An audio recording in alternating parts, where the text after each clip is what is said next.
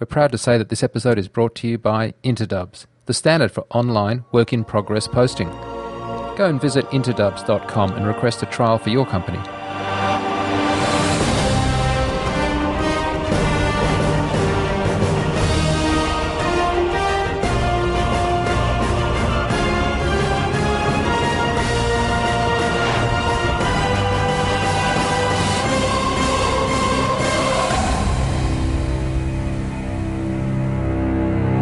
And welcome to this week's VFX show, our show that covers, well, reviews, really, films, both new and old, and discusses the visual effects point of view from a critical point of view, hopefully from a helpful critical point of view.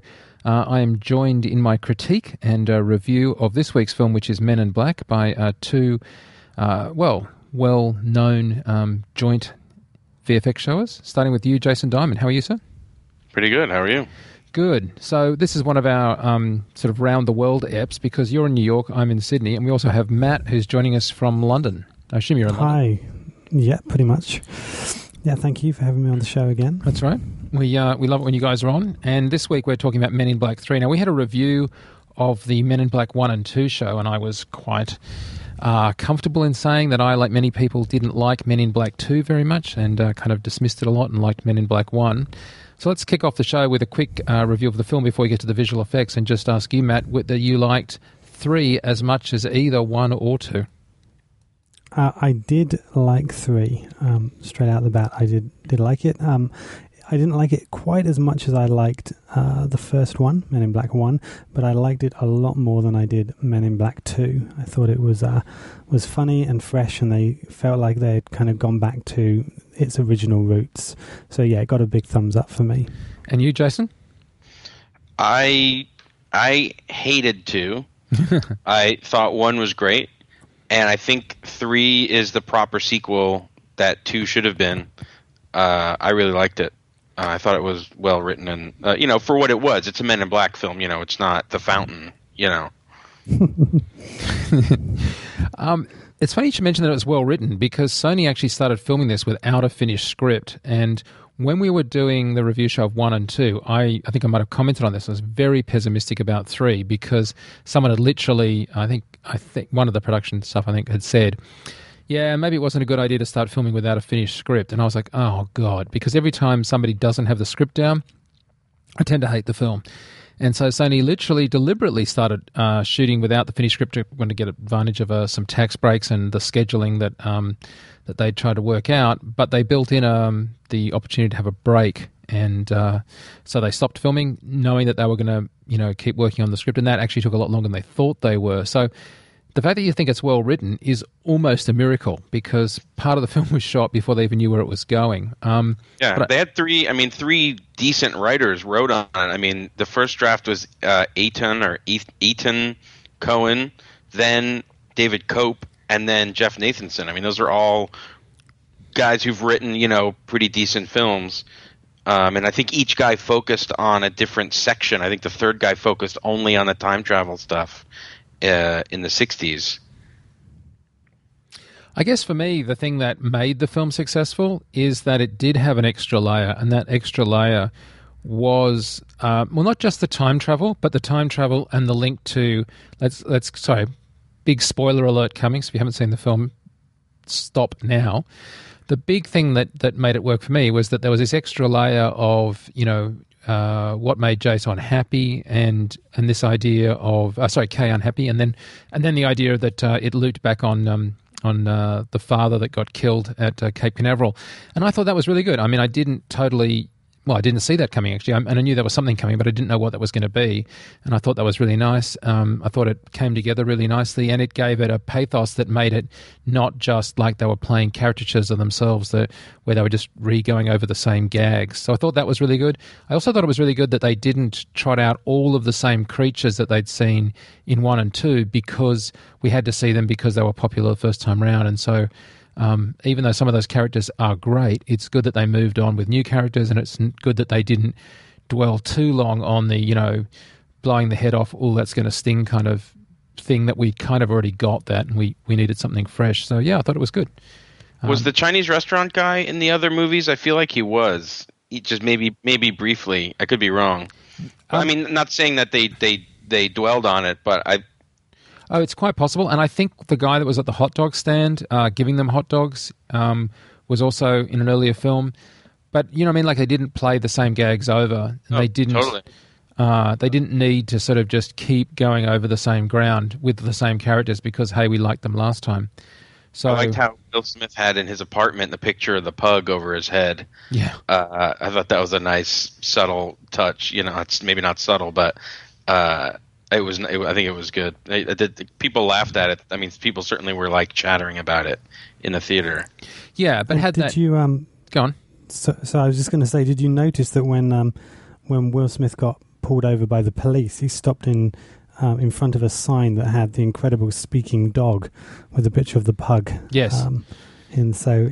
Yeah, no, I saw that. It was an ad for the carnival head, and I like that. Like, that's good, right? That's like a little nod to the fans. If the Puggin had to come back and have a really big role again, because remember in I think it was the most I ever saw it was in the Lethal Weapon series. Every time a Lethal Weapon movie came out, they added another character, and then every sequel had to have every one that we'd had in the previous ones plus one more, and so it was like, you know, the first one had two, the second one had three, the third one had four. It just kept on growing. It's like, you know, once we add somebody to the formula, we can't take them away.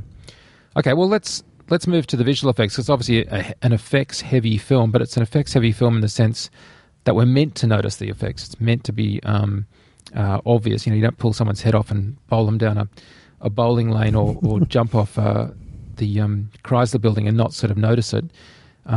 So we can discuss this one not just in terms of did the effects work and were they seamless, but also how much they furthered the gags. But I think we don't want to get too heavy on the realism, because obviously a giant fish jumping and kind of half-swallowing Will Smith is got to be a gag, and you could get too obsessed with any kind of realism there for no real want. So, Matt, starting with you, did you like the effects overall? Did you think it was up to scratch? Yeah, definitely. There seemed to be a number of things that I kept noticing were not quite right, in my opinion. We'll chat about that later. But overall, I thought they worked well. They were funny. They helped with the story, and I definitely liked them. And Jason, yeah, I liked them overall as well. I thought it was fairly seamless. I'll get into some of the stuff that I didn't like later, but.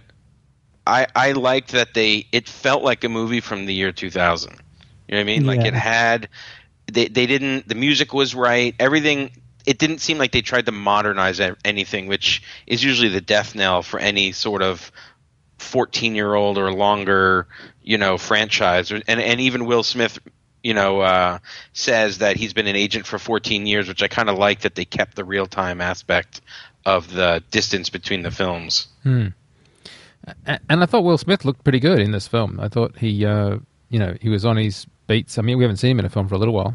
He didn't seem to have aged at all. I don't know how he's managed to do that, but Scientology. He seemed like a fun guy and funny in the film. And I've got to say that the young version of Kay, Josh Brolin, just totally knocked it out of the park in terms of fitting in. Because if he hadn't felt like he was a continuation of the same character, it would have really taken the heat out of the film. But it was great acting, so I was really, really pleased with that. So you've already alluded to some stuff you didn't like. Let's get that out of the way then. Matt, you started that, so what is it that you didn't like? Oh, no. There seemed to be... I noticed, as I was watching it, I noticed that there was a lot of shallow depth of field in a number of places, especially... when they went back to the kind of the 60s headquarters. And that just seemed, that depth of field just felt as if it was making the foreground characters kind of pop out more than I may have liked. So both in that sequence and a couple of shots when we're at the end of the movie and Will is fighting Boris the animal, it just felt as if the integration between the foreground characters and the background just felt a little bit too sharp for me. Were you watching this in 3D or in 2D?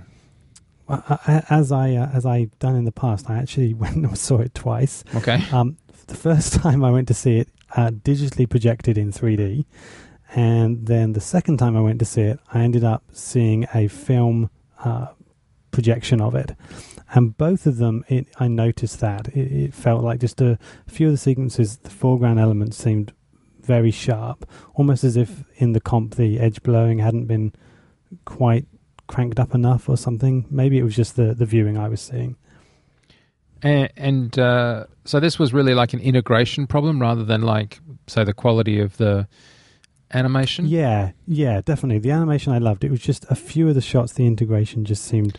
It's funny you said that about depth of field because the hallmark of this director is a wide-angle lens in close. And so wide-angle lenses tend to give you a lot of depth of field, though, of course, if you pull it in really close, that may not be true and depends on light levels. Jason, what did you think? Did you agree with that about the integration?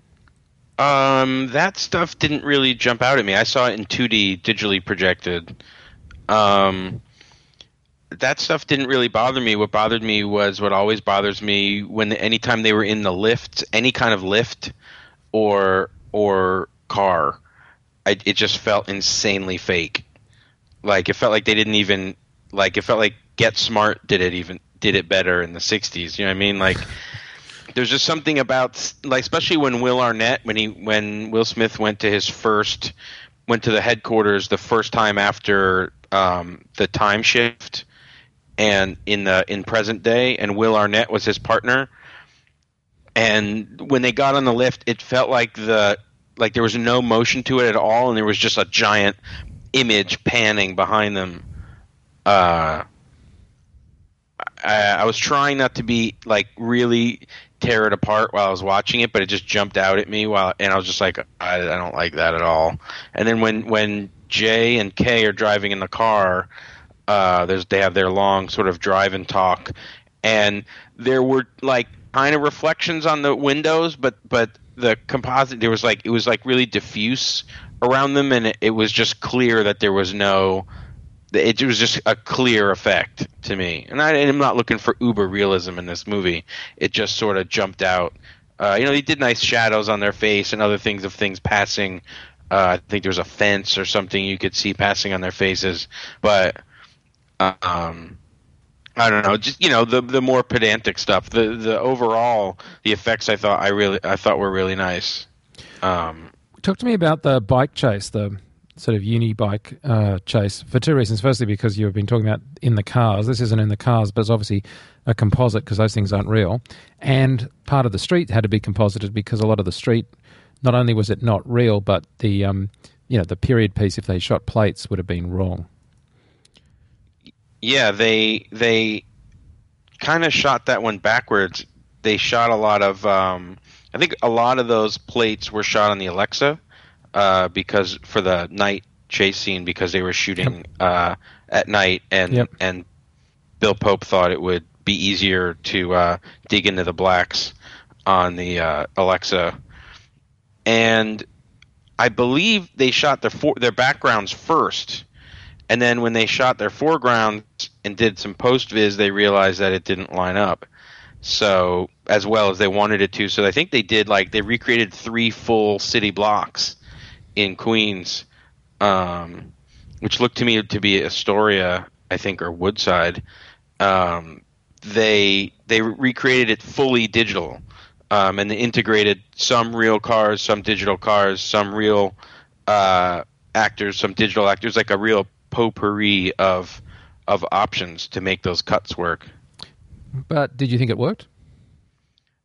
I think it worked overall. I mean, those spinny bikes reminded me of the bikes from South Park. Did an episode. I won't describe exactly how the South Park ones worked, but it reminded me of those. But I thought overall it looked nice. There was a couple weird physics things, like when he slid under the. They kind of solved some of their problems by staying close, which a lot of movies don't do these days.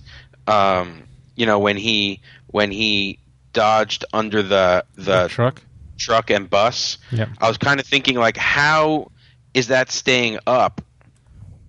Because it's a vertical, wheel. Yeah, at some point your knees are scrape tip over. Yeah, but other than that, I thought it was a fun thing. Like we went up and over the car, and did all the things that you would want to see.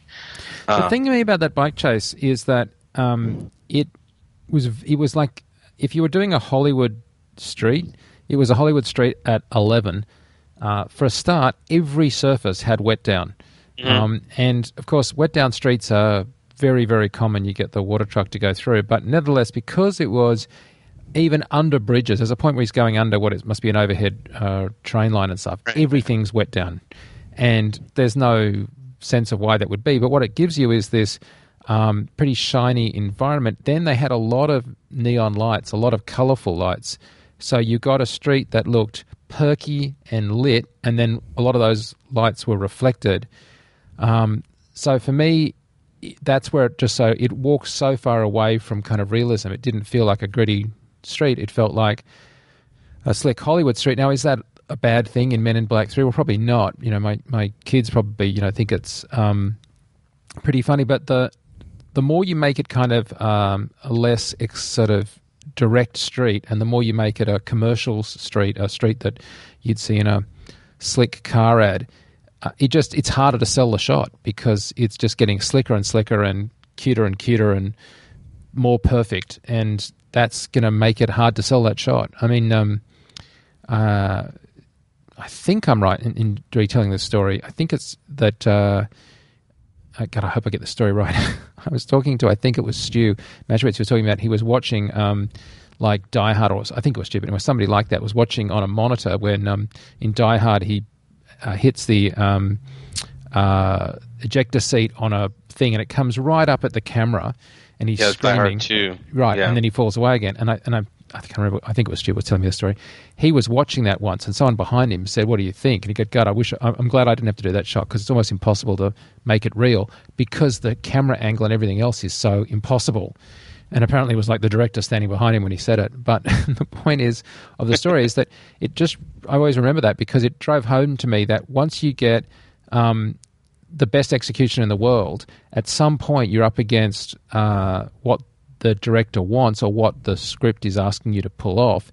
And if it's just too far away from realism, it's just really hard to do anything to make that shot feel realistic. You put camera shakes in, you can put all sorts of things in, but you end up with a kind of a slick shot that just feels kind of plastic in the way that if you took all the wrinkles off someone's face and it could be, absolutely perfect, but they're just going to look completely weird like they do in many cosmetics commercials where you go, okay, I don't even know what actress that is that they've given a lot of money to do this ad.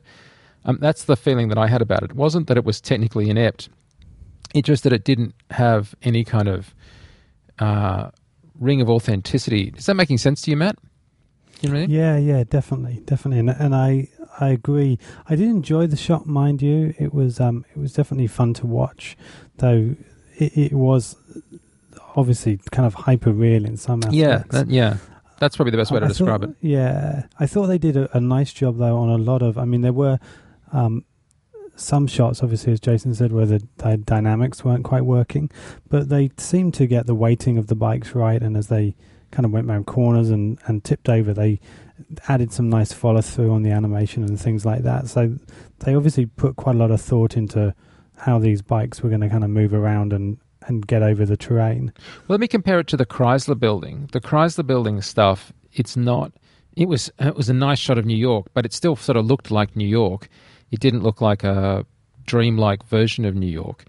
And because it's kind of a believable thing, you're looking down from above and, it sort of felt like a shot that you could sort of possibly do with a crane.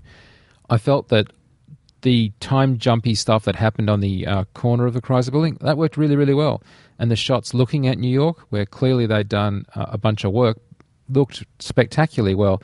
And I thought also that because one of the problems that this film had, and I think it succeeded in this shot, and I'll tell you one that I thought it was less successful in, is they had quite a lot of setups where you didn't need those assets much.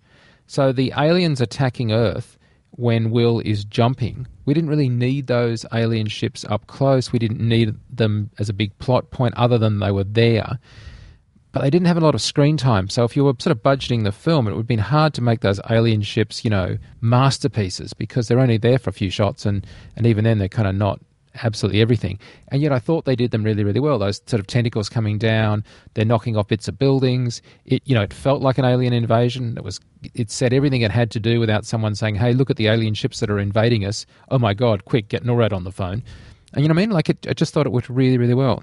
Jason, well, it also started... It started when he was downstairs talking to the guy in the shop. You could see them on the TV in the back. Yeah. So, like, they just gave you a quick hint. Like, when you see this later, you know that this is what we're talking about. It was just a nice, subtle in on that.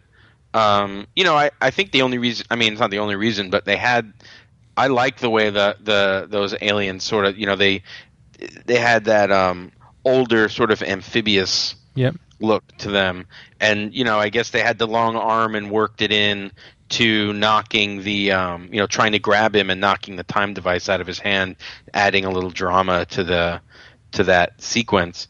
But you know, having just been in a helicopter over New York, that's pretty much what it looks like. Yeah. You know, I think they did a really good job of the lighting and the texture. Like, it didn't feel like a set, like it didn't feel like a big fake piece. I mean, obviously it is an effect, but anyone watching the movie knows. Yeah, but I think they sold it. I think they sold it really well. You know, I certainly it works. I know it works when they come up on the crane and look down, and you feel it in your stomach, like you're looking yep. off the edge of a building. Yep. You're like, all right, it works. I was hugely successful. No, I just think that sequence was really successful. And also there were some really nice touches to it. Will Smith's foot seems to slip a bit on the shiny metal of the eagle's head, mm-hmm. I remember feeling that what you just described, it actually felt like, whoa, this doesn't feel very and I thought, well, that is really good effects. But I will compare that.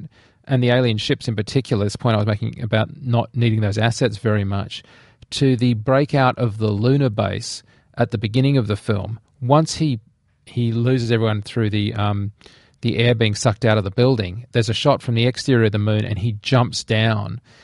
And there I felt like, okay, well, I don't like this shot. And they're only going to use that shot once. So it must have been a killer thing to sort of build that exterior bit with the hole that he kind of jumps out and does the sort of low gravity jumps on.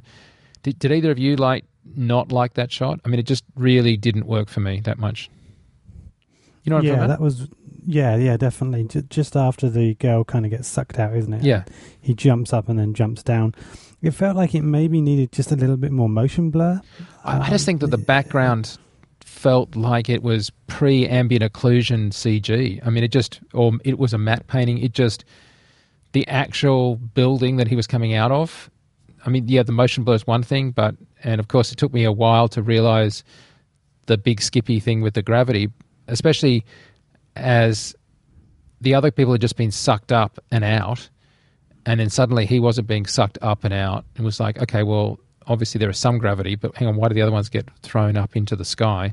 It was like incongruous at that sense, but also just literally the walls behind him, the prison itself, just felt like a good attempt that we would have probably been happy with 5 or 6 years ago, but by today's standards, it just didn't feel that rock solid.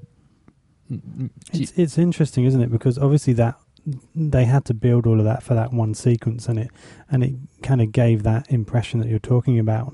But there was also, if we go right to the very end of the film, another shot that was maybe only a second or two, where Boris comes out of the kind of round door by the beach. This is right at the very end, and shoots, and the Tommy Lee Jones character Kay kind of goes to fire on him, and you get his kind of head opening up to show his true alien form. And I just thought, that's a lot of work for a 2-second shot. I'd have liked to have kind of cut back to that. No, I think I agree. I think it was a lot of work, but I think it was perfect at that point in the film to have one thing up your sleeve that was menacing, and I didn't think we needed to come back to it. I thought the economy of not coming back to it was spectacular, but also I think that was an easy justification because it's the climax of the film, right? It just gave you a sense. Yeah. It was like great timing. I thought the example you were going to go for, and I guess we should get Jason's opinion on this being a New Yorker, is when they go to the stadium, because there was a sequence that the when they're looking at the game in the past through the advantage of the infinite possibility. What's the guy's name? Arcadian. Griffin. Okay, so when Griffin holds onto them and the stadium opens up and you see the game. See, now I thought that was a sequence that was really good. It was like the ships in the sense that it was complex. It did exactly what it needed to do. Didn't come back to it very much after that. Whoever did that did a really great job. I wish that person had been given the exterior moon stuff. Jason, what did you think of the stadium stuff? I don't really watch baseball, but my curiosity as being a New Yorker is when they came to, and I should try and find someone, one of my friends who's like Mr. Baseball, to see the film because they're going to the stadium in 1969, I want to know if they used the old Shea Stadium or the new one. Because they knocked it down and built a new one. So I would just be curious if some. Oh, it's the old one. Yeah, we spoke to them. We spoke to them at Sony, and they were saying, "Yeah, that stadium doesn't exist anymore, so we had to recreate it." Okay. Oh, great, cool. That's a nice little touch. I believe I'm not a baseball fan, but that's what I'm pretty sure because we did a bunch of interviews at Sony, which is part of FX Guide TV, which is on the site, and I don't know if that's in the interview, but I remember them talking about it. I think it is. Yeah. But I like that guy was my favorite character, honestly, the Arcadian Griffin, because for multiple reasons. One, it felt like a role Robin Williams would have done about 10 years ago. Yep. And if they ever do a Mork and Mindy, sitcom again, that guy would be the shoe-in. But I liked his character both narratively and his execution when he did, when they did that visual effects. Stuff with him. I liked his character was the perfect exposition from a script perspective because he told you everything you needed to know about what was going to happen in the film without it being ridiculously expository. And I liked his concept of all time happening at once. So when he showed that, he provided some great gags. That gag at the end about this is the one where he forgets. This is the one where he forgets the tip. I mean, it was just really well executed. Yeah, it was just complicated enough that it made you feel smart that you could follow him, but it also made complete sense from like a quantum time travel perspective. And see, there again, that satellite hitting the meteor was a really small little thing, a big asset, big sequence in terms of you had to build everything for that. You got to get satellite, maybe you could buy one, I don't know, but you know what I mean? Like you got to put a lot of stuff together. Never see it anywhere else in the film. Getting that to work, it's a really isolated one gag visual effects sequence of its own right. But I liked the sequence in the ballpark, and I liked that they broke it and came back to it. Yeah, I thought it was great. It was a nice little like, wait a second, okay, I get it. And he sort of leans back in. And I thought the way they sort of folded open space and it was daytime or at least brighter and you could see stuff. And again, the guy who played Griffin really sold it on his face. You could see that he was really enjoying that moment, I thought it was really well executed. It had kind of a Nightcrawler vibe from the way it was sort of wispy from the X-Men movies. Even though it was teleporting, just the edges of it felt kind of nice and like organically folded out. It wasn't like you could get really lost in trying to get some sort of space-time fabric ripping vibe, and I think they did it really nice and organically and soft. Yeah, and I thought it was really good. So there seems to be a bunch of these sequences of which you've got a bunch of assets you've got to build, original effects you've got to develop. But we're not going to use them over and over again. So that's terrific that they had the budget to do it. And in most cases, they seem to have been executed really, really well. The trouble is every once in a while, maybe there's just a bridge too far, but it's, there were some of them that just didn't feel. See, I think some of them are just really hard to pull off no matter what. And the one that I would have just dreaded getting as an artist is the bowling ball head, because that was going to be one that was always going to be a tough sell. For a start, you think of people's heads being round, but they're so not. So the guy pre-effect was going to be a little awkward. It's going to say, hey, here comes a gag. And then bowling the head down was always going to be kind of a big because the nose wouldn't roll forward. Like the way that they rolled it and his mouth kept getting closed by rolling, your nose would throw it off to the right immediately or the left immediately. Yeah, and just, you know, generally speaking, like it's not – like the second you sort of get like a bit of it, you're in a bowling alley and he's got a round head, like the gag is already finished before it is over. So then the next two bits of it actually rolling down are never going to be – spectacular. And then the bowling down to get the one on the left to ricochet over to the right, which I know is a legitimate bowling ball shot. It's a 7-10 split, but the way that they showed the ball come in on the right side of the left pin, which is not how you do it. So it was already wrong from a bowl, at least the way I saw it. You're supposed to kick the pin on the left side of the left or the right side of the right pin and shove it across the lane. Yeah, but the physics was a little was off on that because you saw it just sort of fire out like a gun at So I would have said, if I'd been got that sequence, I'd have been like, yeah, I'm never going to have a winner here, you know. And no matter how much you made the guy's head round like a ball, you'd want it rounder for the gag to work and less round for it just not to look stupid. The one that I thought was wild and wacky, but well, I'll come back to actually. The other one that I thought worked really, really well was the thing coming out of his hand, the weasel out of Boris's hand. It was creepy. It was superb in terms of its gore kind of factor. They had to fully replace the hand, even though there'd been originally a prosthetic thing. But I just thought the animation was spot on.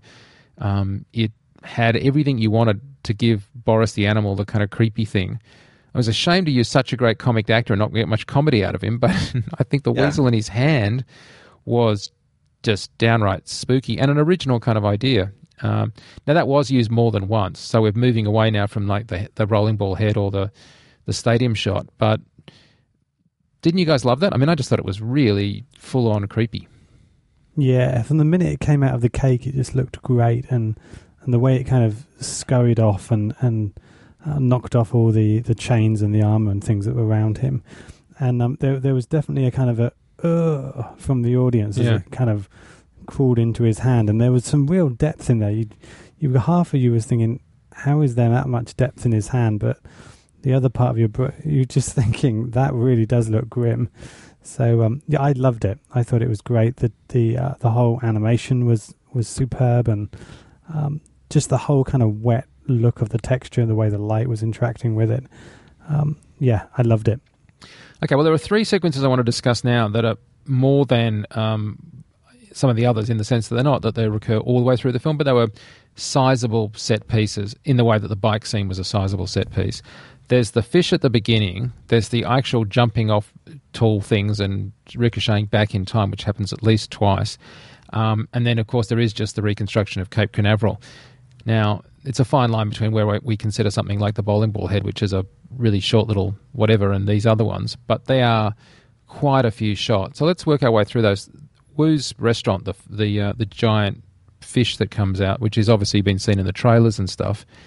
It was, for me, what you'd expect from Men in Black. It was big, it was loud, it was funny, it was a bit scary, but not stupidly ridiculously embarrassing. I didn't cringe when I saw it. I just thought it was funny and did exactly what it should have done. And also you need a big set piece with some big action at the start of the film to kind of get you in back in the game.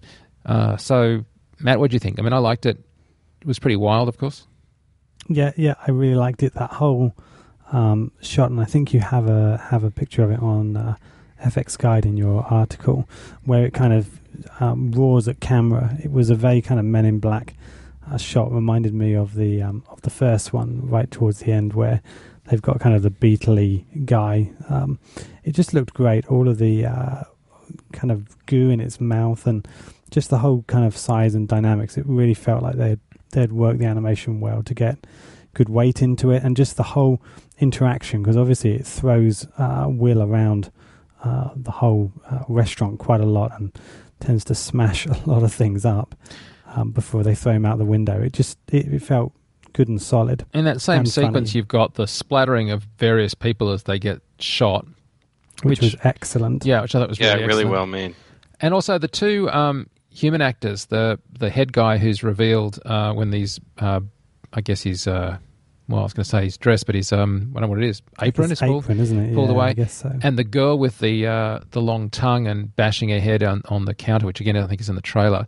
That whole section, like you've got a bunch of characters, quite a few of the characters before they get shot have odd traits or prosthetics and stuff. That was, it was a nice, totally what you want from Men in Black kind of sequence. It's almost like, here we're going to show you a bunch of different characters. We're going to have some action. We're going to have some humor. I liked the metal tray in the guy's mouth as he's pushing Will from camera left to right. Yeah, that was a nice device. I don't think I've seen that before in you know, like, I mean, it's a standard thing to block the mouth, you know, Rancor style with a bone. Yep. But I think it was a nice... So you didn't really, they didn't really plan it. Like, it didn't look like show the tray, grab the tray, do the way he just sort of did it. And you're like, oh, that makes sense. He looks around, sees something, grabs it. Yeah, which we didn't need. Yep, you're absolutely right. But I would say, I think one of the best animated creatures is the little weird squishy guy that Kay hits Woo with repeatedly. You know, he hits him with it, and then they look at him, and he's just like, "What are you doing? Like, why are you hitting? You know, why am I your weapon? You know, like." That was felt really funny. Bad for that little guy. You know, he just kept hitting him. Yeah, and the guy on the stove as well. It was kind of a weird blobby thing, but yeah. Oh yeah, when he hit him on the head, he's like, "Hey," he's just like one word, and so he's like, "Hey, what are you doing?" But I think I was a little taken aback by, I think, when Tommy Lee Jones calls Woo up, he goes, "Woo, you're a piece of shit." I think that's the only cursing in all three movies. Is that true? I don't know. I mean, I was like, wow, it was kind of like a heavy line, I thought, for the movie. Like, he's really pissed, and he it's Tommy Lee Jones, so he obviously sells it. And I was like, wow, that's kind of heavy for this scene. Like, he's really mad. What's he so mad about? You know, like it sort of like threw me off for a second right before the big fish came out. Actually, now you mention it, it's true. I remember thinking at the time, man, Tommy Lee Jones doesn't seem to be having much fun in this film. And, of course, it makes sense when you know the memories that it's brought up and stuff. I would appreciate his performance more if I saw the film a second time. At the time, I thought, oh, well, you know, they're just giving all the fun stuff to Will. And Tommy Lee Jones, I just think he's a terrific actor. But you're right, I hadn't thought about that. Yeah. There was also in that scene of the restaurant quite a funny gag, though. Again, the audience, it felt it had gone a little bit too far. But it was when Tommy Lee Jones was smashing the other guy over the head with the saucepan, and you had that really great kind of tonal noise as he hit him a few times. But then he kind of flattened his head with it, which was a kind of a Looney Tunes kind of gag. But also before he's gone up the stairs, it was obviously live action. Yeah. So that was a nice little sequence. There was like a little antenna sticking out just enough of a little note to be like, he's not human, don't worry about it, you know. Like, see, I'm so glad they didn't just blow the guy's head off and him pop back and say that stung. Like, it was better that they were doing something different. Flattened it or something. Yeah, flattened it was good. So I thought that was a good sequence, and I thought it was exactly what you want in Men in Black. It had lots of characters, lots of action, lots of gags, and set everything up really, really well. So... the next sequence is probably more complicated to talk about, is that time jumping. So they have to jump off the building, they have to accelerate to a certain speed, and then obviously interrupt a laser, and then that causes things to ricochet back. So it was a complicated kind of bit of math, or not math, but, you know, kind of plot rollout as to how that was all going to work. And then you end up back where you started. But we needed to understand it from the first Chrysler Building for it to work as a saving device at the end.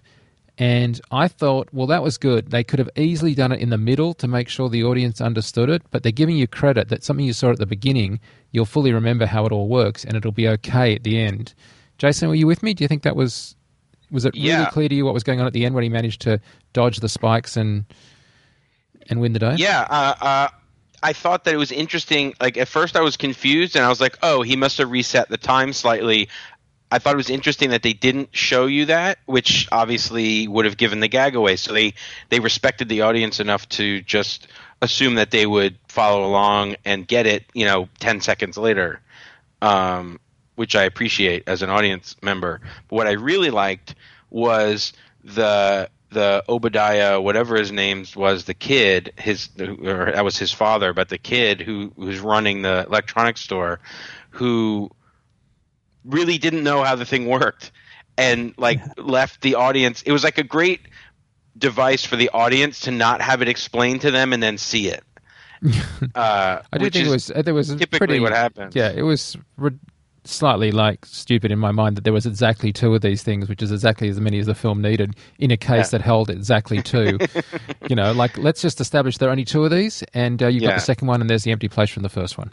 Yeah, but anyway, but when I like that he was like, hey, just remember, 1969 wasn't that cool for your people. He's like, what do you mean? He's like, I'm just saying it's a lot cooler now. Like, I like that they referenced civil rights and they referenced everything like, hey, and also a nod to the audience. Like, hey, remember, I know it was kind of a long time ago, but just remember shit's going to be different when you get there. It was well written and well delivered, I thought, to set up the audience. And I like the jump. I like that he jumped. You had, like I said before, you had the interaction with the aliens, to sort of tie you to the present and his present issue, but he's also falling to his potential death while he's trying to go back in time to stop the aliens. So it's kind of all being told in that one fall. But then when he swipes the thing and you see the dinosaurs and you're like, I like that, again, they let the audience think about it. You're like, wait, did he go too far back in time? Exactly. Is it messed up? No. Now it's VE Day or whatever it is, and then it's, or a stock market crash, and it's VE Day. The guy jumping off the building in 1920, Yeah, which I thought was awesome, and he, tips his hat to him, which, I don't know if that was a nod to 2008, financial collapse, or if that's just, I don't know why they picked those moments, but I thought it was, really well done, and, he stops right at the thing. I don't know if anyone saw him. Obviously that would be a little weird if you just see a dude, fall out of the sky and hover 2 feet above the ground. But I don't think they really needed to explain that. Yeah, no, I think it's right. I'd sort of forgotten actually until you mentioned it, that way they dealt with time by doing the sort of reconstruction back from the Stone Age, which again, it's great. That is absolutely what we've been talking about, these really well-executed small pieces that you'd be like, really? I have to build a whole lot of dinosaurs? Yeah. And how many scenes is that in? 2. Yeah. And how many shots? Well, 2, actually. Well, are they long? No, not really. Okay, then. All righty. Yeah. And having said that, for all of the stuff we've been talking about, and that's a lot of occasions now that we've come across where there are these really isolated, completely different visual effects, the film didn't feel like it was just being carried on the shoulders of visual effects. It felt like there was some real acting in there and some actual story, and it was kind of fun and ridiculous. But, there are some films that it's just sequence after sequence, and you go, okay, when we get over this sequence, we can get back to the plot. And, okay, maybe I felt that with the bike chase. But generally speaking, these were all serving purposes in the script, and sometimes, as you say, they let the audience just have to work it out, which is pretty awesome, actually. Could have been. I was very skeptical going in because, like I said, I really didn't like the second one, and knowing all the, the unfortunateness of 2012 is that we know a lot about movies before they're made, especially people like us who are in the industry and read that stuff. But I was just like, oh, God, why are they making this movie now? They haven't even finished the script when they started shooting, recipe for disaster. And I was not only pleasantly surprised, but I think had I gone in with high expectations, I still would have enjoyed it. Like I said, it's not Citizen Kane, but for a Men in Black movie, I think it does exactly what it needs to do. It does its acting job. It does its visual effects job, intertwined, I think, pretty well. Little bumps and bruises along the way, but I think it's pretty well executed. I think it beat Avengers in the opening weekend in terms of an actual opening. Okay, I don't have box office numbers on that, but I doubt it'll beat Avengers on any other metric, but no. It's certainly gone better than Battleship by a long way. Hey, let's discuss Cape Canaveral, the Apollo sequence at the end, because that's the third of those sort of big sequences. And And I'm skipping over stuff that doesn't have a lot of visual effects in it, even though I quite enjoyed Andy Warhol and The Factory and stuff. There wasn't a lot of effects in that. So we're just jumping onto the effects stuff, obviously, because of the VFX show. But I don't think I missed another big sequence, but if I have, I apologise. So let's go to Cape Canaveral at the end there. There was some really nice shots, I thought, of the rocket. Some really nice shots of stuff we've seen now in several movies of late, including Transformers. But it felt like a good sort of solid, hardcore piece of 3D in full daylight with a period bent on it. Matt, how did you feel about the Apollo Cape Canaveral sequence? That was one of my favourite sequences from the film, and it was interesting to see it because I had recently been to Kennedy Space Center. I'd kind of wandered around some of the towers, so I'd kind of seen them up close and personal only kind of a month or two ago. Right. And it just looked great. Everything that they seemed to have built looked very realistic. The textures all looked nice, and they have a opening shot towards the beginning of that sequence where the camera kind of pulls back and reveals the rocket and kind of does a track round, I think, anti-clockwise maybe. And I just thought it looked great. And as you said, we've seen quite a lot of that going right back to Apollo 13. But it felt very real, felt like it was definitely there. And the whole kind of interaction with the blue screen sets that they shot with the gantries, they all seem to tie in really well with the rest of the 3D model. And apart from possibly the kind of lift elevator section at the beginning when they first go up, all the lighting and contact lighting looked great all around that model. I thought the model looked great. I thought some of the close-up stuff was a bit overlit, a bit studio lighting. It wasn't contrasty enough. I mean, out in the Florida sun, you'd have a very contrasty lighting setup, and it did feel a bit studio from the lighting point of view, but that's on the close-ups, not on the wides. I think the wides looked good, but keep going. Sorry. I'm just trying to think. The other thing that obviously there was a lot of once it got going was the whole flame and smoke sims. I don't know what they did those in. I'm guessing it may have been something like Houdini. And they all looked great, nice and kind of solid and what you would expect. So all the sequence, including the freezing of the fingers and then them being left behind, I thought was really funny. Yeah. I thought the... well, what do you think, Jason? I just stopped talking. I like that sequence as well. The liftoff was, I thought, really well done, especially since we've seen that. I mean, growing up watching MTV, you saw that liftoff every half hour. I mean, that's pretty much ingrained in your brain.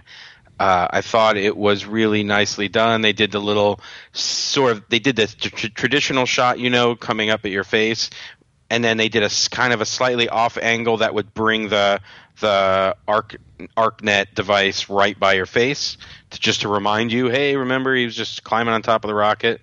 I like that all the astronauts actually saw him do that and were like, We're going to space, and we're not going to mess with with what's happening. I didn't see that. Did you see that? Yeah, they'll cancel the mission if they. And I agree with you, Mike, that in the mediums and close-ups, I thought the lighting was like really diffuse. Yeah, which I grew up in Florida, and so I have both the New York and Florida aspects of this movie. Florida sun is hot. Yeah, and direct. Yeah, exactly. So if anything, it should have been a more modern look, weirdly, but I think they went for a period look just to keep it in the audience's mind. Didn't really buy it myself, but I thought it was interesting that they also went with, and this is just my own pet peeve, I have my own theories about, like, time travel and having two guys in one place. Kind of thing at the same time, two of the same guys who've been time traveling. But I thought it was an interesting way to get them both fighting them. So the Tommy Lee Jones or the K hanging off the pipes for a really long time kind of bothered me, but it was fine. I'm sorry, but I've got this exactly the same problem. I went over it on Dark of the Moon with Transformers, where Optimus suddenly gets tangled up in some cables, and that just allows him to not be in the action for a bit. And in this one, exactly the same thing. Get the foot caught in some cables so I can take you out of the action for a bit. I mean, hello, like, really? Like, you're battling evil aliens that are shooting spikes out of their hands and jumping through space and time. And oh my God, my foot is caught in this cable. I'll just have to... I'm a robot from the 29th century that can fly and transform, and I'm just going to be tangled in these cables for a little bit here. I'm just like, really? Don't mind me. I'll be over here. Just take a second. You keep going on with the film. I'll come back to you on that one. Sorry.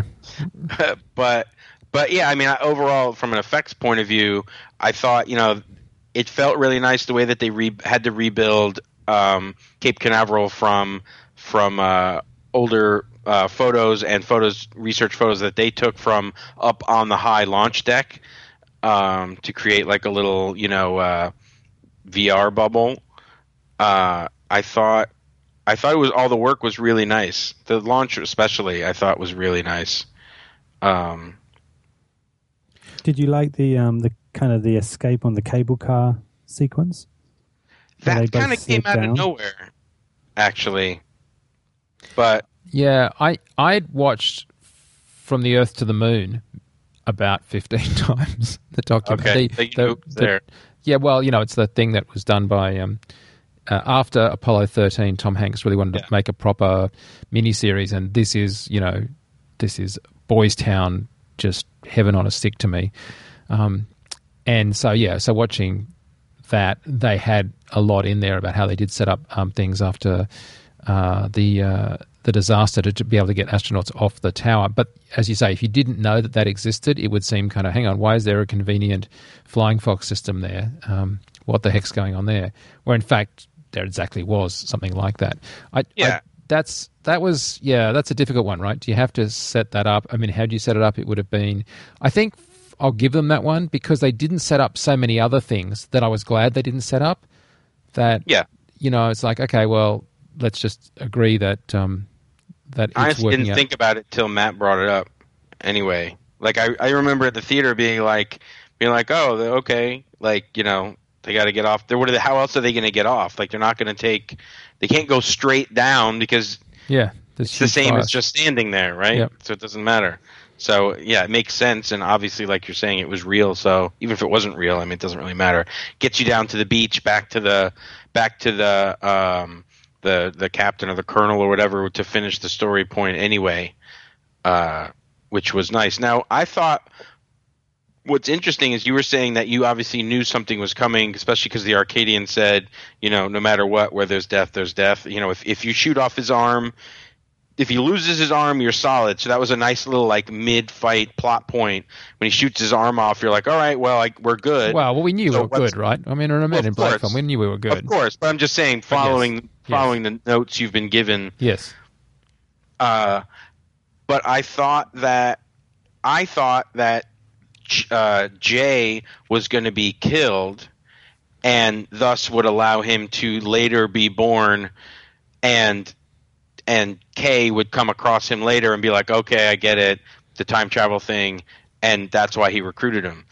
But I will say they did subtly set up the father thing in the Chinese restaurant at the beginning, which was is a perilous thing to do, to give you something at the beginning that's not explained in a way that doesn't make you go, fathers are going to be important in this time traveling thing. So for me, I registered the, hey, don't dish your father as the sort of thing that the character would say because he was, you know, of traditional values, and not a signal to the audience, pay attention because fathers is going to be important later in the film. So I thought that was good. I did actually like that a lot. Yeah, exactly. They set it deep into, they were really lucky that Kay's character is basically a guy from 1969. Yeah. I did expect actually more to play out over what's her name's character, Emma Thompson's character, who, by the way, Emma Thompson, superb. I mean, Rip Thorne's now about 80, so I guess that's why he wasn't in it. But yeah, I could have done with a whole lot more Emma Thompson. But then I pretty much say that in any film she's in. But she was great. I liked when wonderful. Sorry, when he came in and he was like looking for Kay, and she takes him up, and she's like, "All right, either two things are happening. Yeah. You've either been bitten by a blah, blah, blah tick, you know, or it's worse, and then whatever. It's not the tick, you know. And she goes, wait, you said you have a craving for chocolate milk, you know, or chocolate-flavored beverages. You know, that's the only cure for a time travel induced, you know, quantum time shift headache or whatever. I thought that was a really funny line, and she delivered it perfectly, like super straight, like really well. Yeah. Have you seen Stranger Than Fiction? Most of it, yeah. Because that is she is superb in that film. Yeah. Well, I mean, she's an amazing actress. Oh, yeah. You know, yeah. Hey, so let's geek out for a second on some of the stuff, just kind of geeky stuff. So we know that this was primarily ImageWorks who did most of the work, though Method Studios and Prime Focus did some stuff, and Prime Focus was a 3D conversion house, and I believe it was graded at eFilm. Yeah, actually, my friend Andrew Francis graded it. Uh-huh. Well, I liked the grade. I did like the way that it looked. I thought it was a good-looking film. The Supes were Ken Ralston and Jay Redd. Now, these are good guys. The Ken Ralston, Jay, these guys really know what they're doing, and it seemed like a really good team. And they had enough money to do it, right? This, I think, went to like $230 million. It's like a hell of a lot of money to make. If this film had tanked after Battleship, we'd have been in big yogurt, because with John Carter on top of that. But at least it doesn't look like. But that's a hell of a lot of money on visual effects and on just filmmaking. I mean, it's like a lot of money. So I guess that could explain how they could do so many things. But there is in any Men in Black film this extra layer of geekiness, which is if you can take your eyes off the action, there's stuff happening in the background. So let's just take a couple of minutes to geek out because it's fun. Did you guys spot Rick Baker? Did you spot the other cameos in the film? I thought I saw Rick Baker, and then when I watched some of the stuff today, some of the behind-the-scenes stuff, I saw that he was the guy with the exposed brain. Yep. During the eulogy, right? Yeah, and did you see the director? Oh, no, where was he? He was on the couch with, I think, his wife and maybe a kid. He had something partly obscuring his face. There were some shots of people on couches just looking at, I think, TV sets. And the headquarters? No, not in the headquarters. They were... there was some point earlier on the film that they just had people sitting on couches looking at the screen, I think when the alien invasion was happening. Okay. And it was just some like really low angle, wide angle shots of couches with people sitting on. Oh, right. Yeah. Yeah. Did you spot who was on in this show's or this film's list of current aliens? So they made a reference obviously to Jagger, which was, kind of lame. Yeah, I saw Lady Gaga. Yeah. I think I saw David Beckham. David Beckham was in there at least a couple of times by my count. I saw Jeremy Lin or some Asian basketball player. Yeah, that really tall Asian basketball player. Yep, I saw him. There seemed to be more sports stars in this one than there were. Richard Branson I saw. Yeah. Funny. See, now, what I like about this one is what they did in the first one. That stuff was super subtle. Oh, yeah. And the second one was where they just went apeshit with it, and you were like, dude, just calm down. Was the second one where they had Michael Jackson? Yeah, the second one was just like and HQ was like a mall. Yeah. In the second one, it was like licensing dollars splashed all over the screen. Yeah. But I thought this one was like it was almost not there. Like you'd almost have to watch the movie a couple times to watch for that stuff. But you were saying Rick Baker. I mean, that's the other thing I like about the movie is they could have easily done like visual effects, just head replacements, in post. For all the aliens in the background at HQ or what have you, and they were all real prosthetic creatures that Rick Baker did, and he's one of the masters. So to have him on the film after doing the other films is really smart. Yeah, no, I thought. Rick Baker is deservedly a legend, and any Rick Bakerness, but also just having stuff for actors to react and act to. I think you're right. I think there was the right amount of that reveal going on at HQ. It wasn't because in the second one it had got to Q in the James Bond films, where you literally like left the film for a bit and had a series of jokes that were almost in complete isolation to the rest of the film, and then you got back to the film again. And remember when that stage in the Bond films got to that, where you would just literally go down to Q's thing, and it was like stop the film for a second. We have to have Bond and Q make some really appalling puns. and then we'll get back on with the film again. Yeah. And that's what it was like in the second one. Like, let's stop. We're going to have a lot of gags about who's an alien and who's not, and none of this stuff's going to be to do with anything, and then we'll get back on with it again. I felt this one invited the DVD crowd to be able to spot cute stuff and some Easter eggs and stuff, which is what you want, really, I think. Because you're going to see it more than once if you're a fan. You'll see it on your iPad. You'll see it in the cinema. Yeah. You'll see it, you know.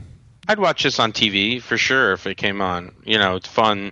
I thought some of the dialogue even was nice and snappy. And Will Smith, again, Will Smith in the first one was great. Will Smith in the second one was horrendous. Not his acting, but the dialogue and that the quips and all. It was just like same like, you know, he might as well have been saying Bond, James Bond. You know what I mean? It's like, let's give Will Smith some time to stretch out, you know, his comedy chops.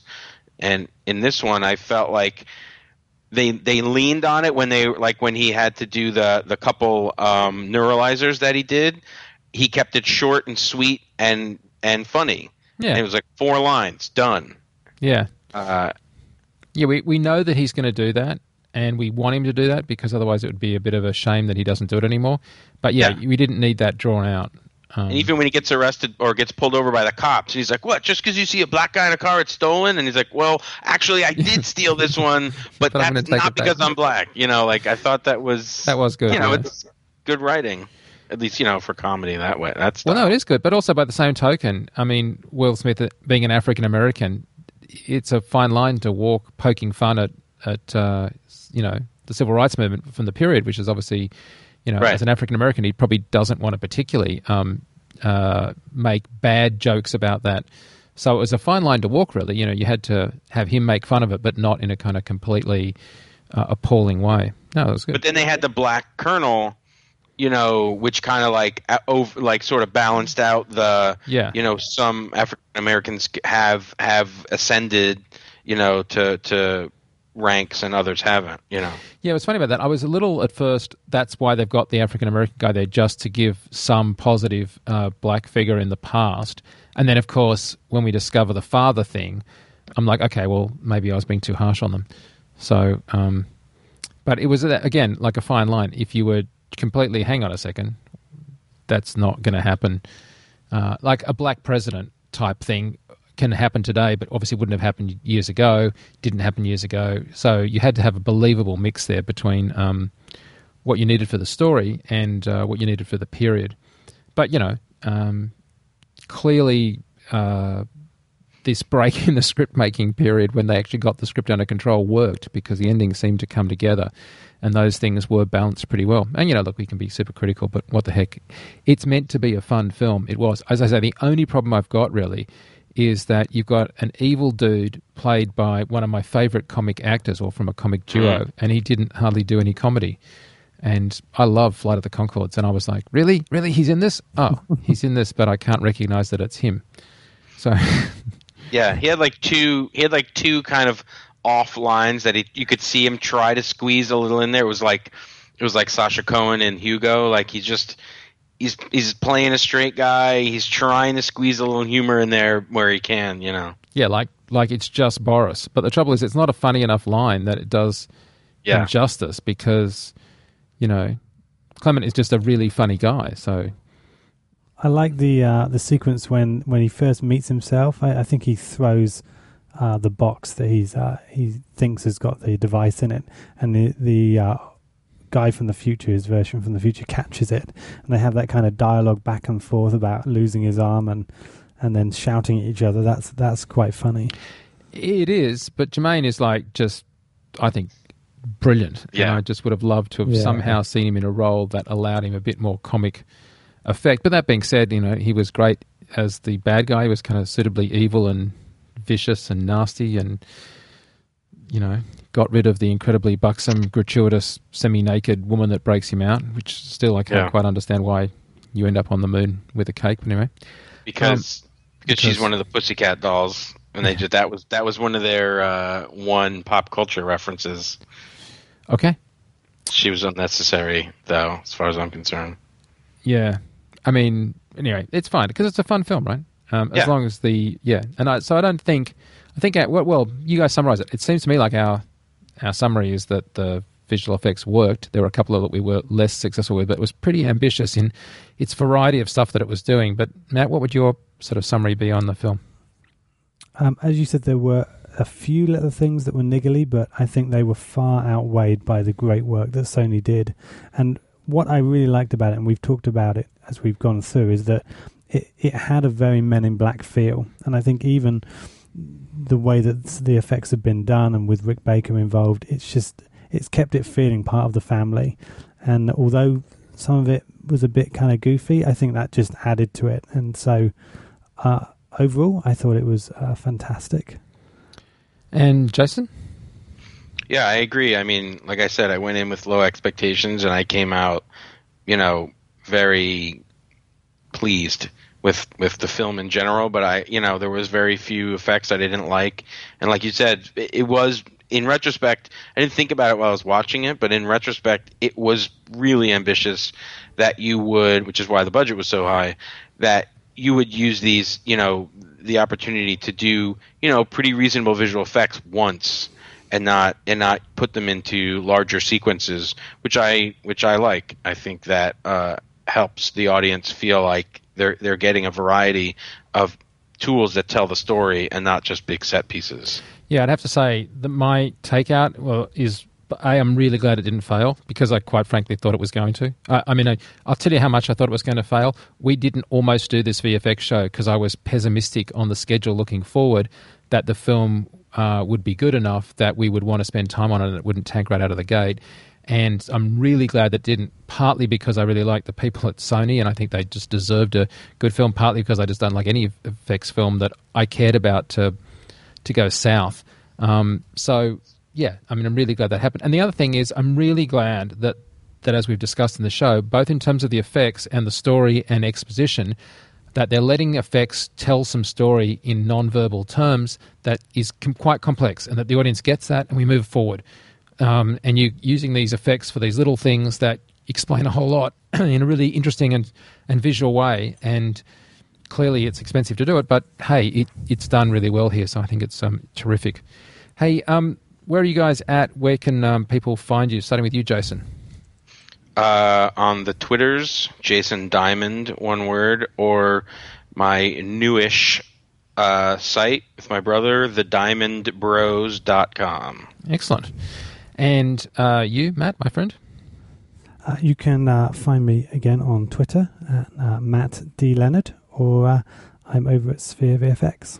And, of course, you can find me at FX Guide. And at FX Guide at the moment, we have a very, very limited, we've never done it before, sale on. If you're interested in effects training and want to get into either improving and lifting your career to the next level or just doing visual effects work, our sister site, FX PhD, has its first ever sale. So that's all information on that is available over at FX PhD, or there's a link to it from FX Guide where we've done a story on FX Guide, which is an episode from PhD. So in PhD, we do a thing called Background Fundamentals. It's pretty much like a weekly show, the way FX Guide TV is. So we've transplanted one of those things on Paul Debevec and the history of the light stage from FX PhD, stuck in an FX Guide. And that story I'd recommend, because Paul Debevec and his team are awesome and they've done really amazing work at ICT. And at the top of that story, you'll find details on the sale. I want to thank you guys. I was there. I was sorry to interrupt. I was there with you recording that, and I highly recommend people watch that because it's insane. Thanks, man. And you did a great job doing that. I forgot to mention that, so thank you. Oh, that's all right. Thanks. And particularly as you got some city miles on you there, my friend. Yeah. Oh, and my class is out on After Effects 218 with Danny Prince and my brother on PhD. Oh, excellent. Which is why you were in helicopters filming city streets. Wow, it all comes back around. Hey, guys, thanks so much for being here. We really appreciate it. And thank you guys for listening. We really, really appreciate the support you guys have given us on FX Guide and on PhD. Until next time, I'm Mike Simmel. See you guys.